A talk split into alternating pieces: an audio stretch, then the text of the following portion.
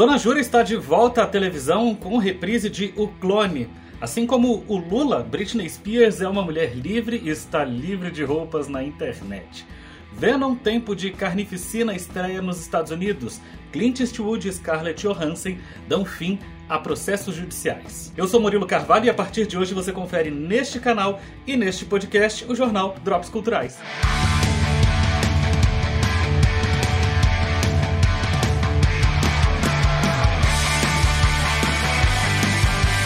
Fala, minhas cocrantes, meus cremosos, tudo bem com vossas mercês? Eu espero honestamente de todo coração que sim. E é isso, a partir de hoje, ao invés de te apresentar um disco na segunda-feira, um lugar para conhecer na terça-feira, uma comidinha na quarta, eu reúno todos esses conteúdos no formato de um mini jornal que você vai poder acompanhar diariamente por aqui.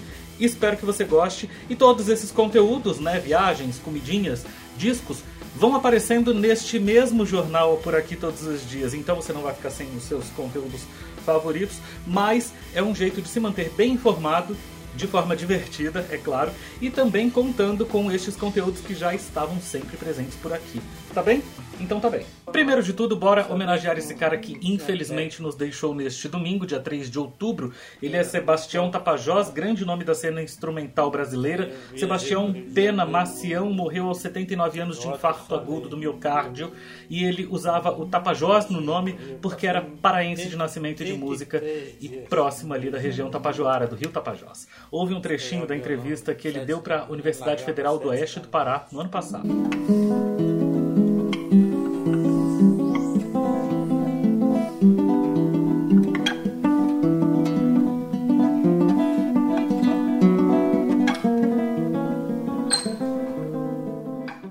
Antes de seguir, eu quero te pedir o encarecido favor de sair contando e espalhando esta novidade para todas as pessoas. Usa o seu WhatsApp para alguma coisa de útil neste dia de hoje. Sai contando para as pessoas que você consegue, a partir de agora, se manter muito bem informado sobre o universo cultural neste canal ou neste podcast. Depende só de você. É só caçar o link onde você estiver e espalhar essa novidade por aí. Aliás, é bom você se inscrever também aqui. Por gentileza, confere também se o botão inscrever-se de vermelho está aparecendo para você. Se tiver, é porque você não está inscrito. Mesmo que você esteja acompanhando, porque às vezes o YouTube te apresenta este conteúdo no feed, né, nas atualizações, ele tem a ver com as coisas que você gosta de procurar, mas você ainda não está inscrito, então a partir de agora inscreva-se, porque você vai receber estas informações em primeiríssima mão, especialmente se você ativar o sininho. Dona Jura está de volta à televisão, bem como o grande elenco de O Clone, sucesso de Glória Pérez em 2002. Ela agora diz que o bordão né, brinquedo não, que deixou ela tão famosa, foi uma inspiração divina. Mas eu lembro muito bem na época da novela que ela disse que foi um quase atropelamento que fez ela criar esse bordão. O cara tirou um fininho dela na rua e ela gritou: Não é brinquedo, não, hein? E aí na mesma hora saiu comemorando porque tinha conseguido finalmente criar o bordão que ela tanto queria. A novela está de volta nas tardes da Globo, não vale a pena ver de novo, com todas aquelas maluquices que a Glória Pérez tanto ama. É o núcleo fantasiado, é Giovanna Antonelli dançando dança do ventre, é Murilo Benício em dose tripla para discutir uma questão que estava muito evidente ali no começo do século 21 e registre-se também a saudade de Mara Manzan, ela que fez um papel genial nessa novela, era um papel bem coadjuvante, mas que foi crescendo ao longo da novela. Ela era mãe da Juliana Paz e ela dizia um outro bordão que também é delícia de dizer, que é cada mergulho é um flash. Bora de filmes agora, Marighella, dirigido por Wagner Moura com seu Jorge, dando vida ao protagonista brasileiro finalmente vai poder chegar às telonas em novembro. Isso porque a Ancine tinha adiado três vezes o pedido de comercialização do filme, que estreou no ano passado no Festival de Berlim sob intensos aplausos. O que vocês estão propondo? Trabalhadores explorados e assassinados. Venom Tempo de Carnificina estreou neste fim de semana, quebrando recordes de bilheteria lá nos States, faturou 90 milhões de dólares em três dias. É o maior lançamento desde o início da pandemia. Está em cartaz esse filme do Clint Eastwood, o Cry Macho. E se você mora em Brasília, no dropsculturais.com, você confere os horários de onde está rolando o filme. Mas falando em Clint Eastwood, ele ganhou um processo contra uma empresa da Lituânia que usou o nome dele, uma falsa entrevista, para associar o artista ao canabidiol. Resultado: 6 milhões e 100 mil dólares no bolso de Clint Eastwood. Eu não tenho nada contra o canabidiol, pelo contrário, tudo a favor, porque canabidiol, gente, pelo amor de Deus, não é maconha, é um extrato obtido a partir da planta da maconha. É o que se faz com todos os compostos químicos que você toma na vida. Ai meu Deus do céu, que raiva dessa discussão estar em volta a moralismo, pelo amor de Deus. Enfim, Sou totalmente contra uh, o uso de imagem de artistas sem autorização, mas tudo a favor do canabidiol, né? E no caso que estava sendo discutido aqui era o uso indevido de imagem de artista, que aí não é legal, né? Então, assim, pessoal que produz canabidiol também já é tão difícil pôr essa pauta e fazer essa discussão na sociedade do século XXI, inacreditavelmente. Não vamos estragar tudo, cagar tudo fazendo merda por aí, né? Enfim, quem também deve estar com o bolso a essa hora cheio de uma graninha bem boa é Scarlett Johansson. Ela processou a Disney por distribuir o filme Viúva Negra no streaming, quando o contrato previa só a distribuição nos cinemas. Ela e a empresa fecharam um acordo de valores não divulgados, mas a gente não duvida nada que foram valores muito gostosinhos. E notícia de música agora. Saiu o line-up do Rock in Rio Lisboa, que vai rolar em junho do ano que vem e eu achei particularmente bem melhor do que o line-up da versão Rock in Rio no Rio, que também vai rolar no ano que vem, só que em setembro. Foram anunciados agora a Isa Maravilhosa, o Ney Maravilhoso Mato Grosso e a MC Rebeca se juntando a Ivete e Anitta.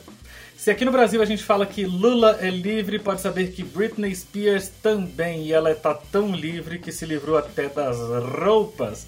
No Instagram, depois de anos sem liberdade por causa da tutela severa do pai, ela apareceu livre, leve e solta com as mamonas de fora e, claro, dando aquela tampada nos mamilos, porque afinal de contas o Instagram não admite mamilos femininos. Ai que preguiça. Tá curtindo este jornalzitos, então sai espalhando para as pessoas pelo zap, manda o link do YouTube ou do escutador de áudio onde você está escutando este áudio. E também aproveita e me segue nas redes sociais, eu sou Morilo com O e dois L's Carvalho, em todas as redes sociais. Em alguma ou outra você vai encontrar com ponto, lá no Instagram tem ponto entre os dois, mas enfim, Morilo com e dois L's, não tem muito erro, né? Carvalho, enfim. Estou aguardando, porque sempre tem uma novidade crocantinha, um conteúdinho extra por lá também. Hum? E agora, uma notícia para você que quer ganhar 450 mil reais sem fazer absolutamente nada, nada, de maneira fácil e não é promessa de guru de internet, que eu também não acredito. Tô aqui batalhando, implorando, pedindo o seu, uh, né, o seu like, o seu inscrever-se e, e, eu não tinha pedido like ainda, né? Então dá um like aqui neste vídeo, dá já agora. Se você não gostar lá no final você dislike, mas por enquanto já vai dando like porque depois você esquece, né? Enfim, faz que nem um artista lá da Dinamarca. Hum? Um artista da Dinamarca que levou 450 mil reais, sem fazer absolutamente nada, ou quase nada. Ele se chama Jens Henning e ele recebeu uma encomenda do Museu Kunsten para produzir duas obras de arte, para reproduzir, aliás, duas obras dele próprio, por essa grana toda aí. O que, que ele fez? Ele embolsou o dinheiro, entregou duas telas em branco com o título Pegue o dinheiro e fuja. Que, que, você achou? Bom, é claro que a gente sempre tem que lembrar do mictório do Duchamp e lembrar que a arte é sempre essencialmente transgressora, mas nesse caso específico eu achei muito mala. Vai! Pelo amor de Deus, 450 mil reais não é tipo 450 reais, né? Se fosse 450 reais, você até dava lá as duas telas em branco, falava tome o dinheiro e fuja, e aí seria até engraçadinho, mas porra, 450 mil reais, tempo de pandemia, amigo, hum, eu quero a sua opinião nos comentários do vídeo e se você estiver acompanhando nos áudios, me manda nas redes sociais que eu vou achar bem massa. Bom, falar em museus no próximo sábado, dia 9 de outubro, mais conhecido como o dia seguinte ao aniversário do Murilo Carvalho, o Museu do Pontal vai reabrir no Rio de Janeiro com obras de 300 artistas e numa sede novinha de 14 mil metros quadrados, sendo 2.600 de área construída e um bando de espaço livre com jardins. O acervo tem 10 mil peças, enfim, tempos de profunda desvalorização da arte. É coisa linda a gente ver museus reabrindo, né? Ainda mais o Museu do Pontal, que passou por anos, 10 anos basicamente, sofrendo com inundações na chuva. Ele funcionava no bairro do Pontal, né? Do Leme Pontal. E aí agora ele está no bairro da Barra da Tijuca, que é perto, é pelo menos na mesma região administrativa. E dizem os novos curadores, né, dizem os organizadores, os caras que estão à frente do museu, que agora ele está livre de inundações e de enchentes, o que colocava em risco todas essas obras, né? um acervo de 10 mil obras de 300 artistas no Brasil. Se você mora no Rio de Janeiro, me conta aqui. Tá programado para ir para o Museu do Pontal? Eu, no teu lugar, já estava ansioso, já estava né, garantindo a minha ida. O meu Uber, separando meu dinheirinho do Uber, porque, nossa, também a Zona Oeste é longe do resto do Rio de Janeiro, né? Anfan, dica de livro. Dica de livro é do meu próprio, Tiros na Rua Direita, que eu acabo de lançar pela editora Viseu. Se você quer adquirir este livro, o endereço é dropsculturais.com. Aliás, dropsculturais.com é o endereço para você acompanhar todos os extras, os textos, a produção né, grossa deste canal. Fica lá em dropsculturais.com. Sobre o que, que, se trata o Tiros na Rua Direita?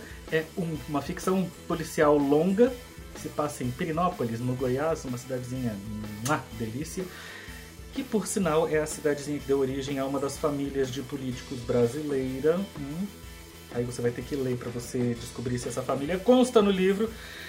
E ali na trama ocorre uma chacina que envolve política, envolve preconceito, envolve uma série de nhanhanhanhas, detalhes, elementos. Eu tô aqui em dúvida o que, que eu posso falar que não dá spoiler. Enfim, eu só gostaria muito que você. Ah, trocas de mensagens de WhatsApp, a gente nem vê isso né, acontecer no alto escalão do governo federal. Uma coisa impressionante. Enfim, dropsculturais.com é o endereço para você adquirir este livro. Eu vou terminar todos os dias com um dicão de música por aqui. Hoje é a banda Sobretudo. Porém, esta banda Sobretudo, ela, se você der uma busca no YouTube ou no Google por Sobretudo, você não vai encontrar fácil. Sabe por quê? Porque a banda Sobretudo, neste caso aqui, ela troca o U pelo V. Eu não dou conta, gente, eu sou cringe demais. Até mouse. Eu não dou conta, eu sou cringe demais para esse tipo de coisa, assim, nome próprio, começando com inicial minúscula, que é o caso da banda, sobretudo, é tudo minúsculo. É, é trocar o U pelo V. Ai, gente, na semana passada eu falei sobre o Lucas Vidal no dropsculturais.com e aí deu um trabalho, porque o Lucas dele troca o U pelo V. Então é Lucas Vidal né? E agora é a banda sobre Tvudu.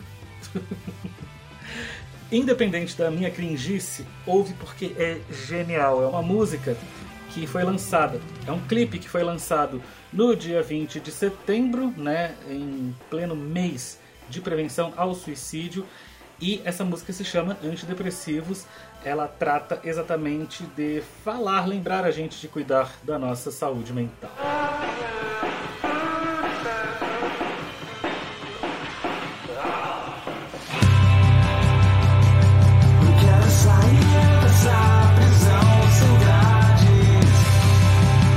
Eu espero que você tenha gostado, espero que você tenha amado, inclusive, esta edição. Se você não gostou também, dá seus pulos para me enviar a sua crítica, seja pelas redes sociais, seja nos comentários do vídeo no YouTube. E estou aguardando você amanhã com mais uma edição. Não sei se com tanto fôlego, com tanto assunto, porque, enfim, segundas-feiras sempre vão ter mais assunto do que os outros dias, afinal de contas, vem o fim de semana cheio de notícia, né? Mas aqui amanhã, nesse mesmo horário, por volta de 8 horas da noite, neste mesmo bate-canal, no seu escutador de áudio favorito ou no YouTube Drops Culturais. Aproveita ledropsculturais.com e se você está no YouTube, aproveita a tela final aqui deste desta edição para curtir outros conteúdos deste canal e se inscrever nele se você ainda não fez isso, o que é um absurdo, clicando na minha carota na bolota. Um beijo, fui!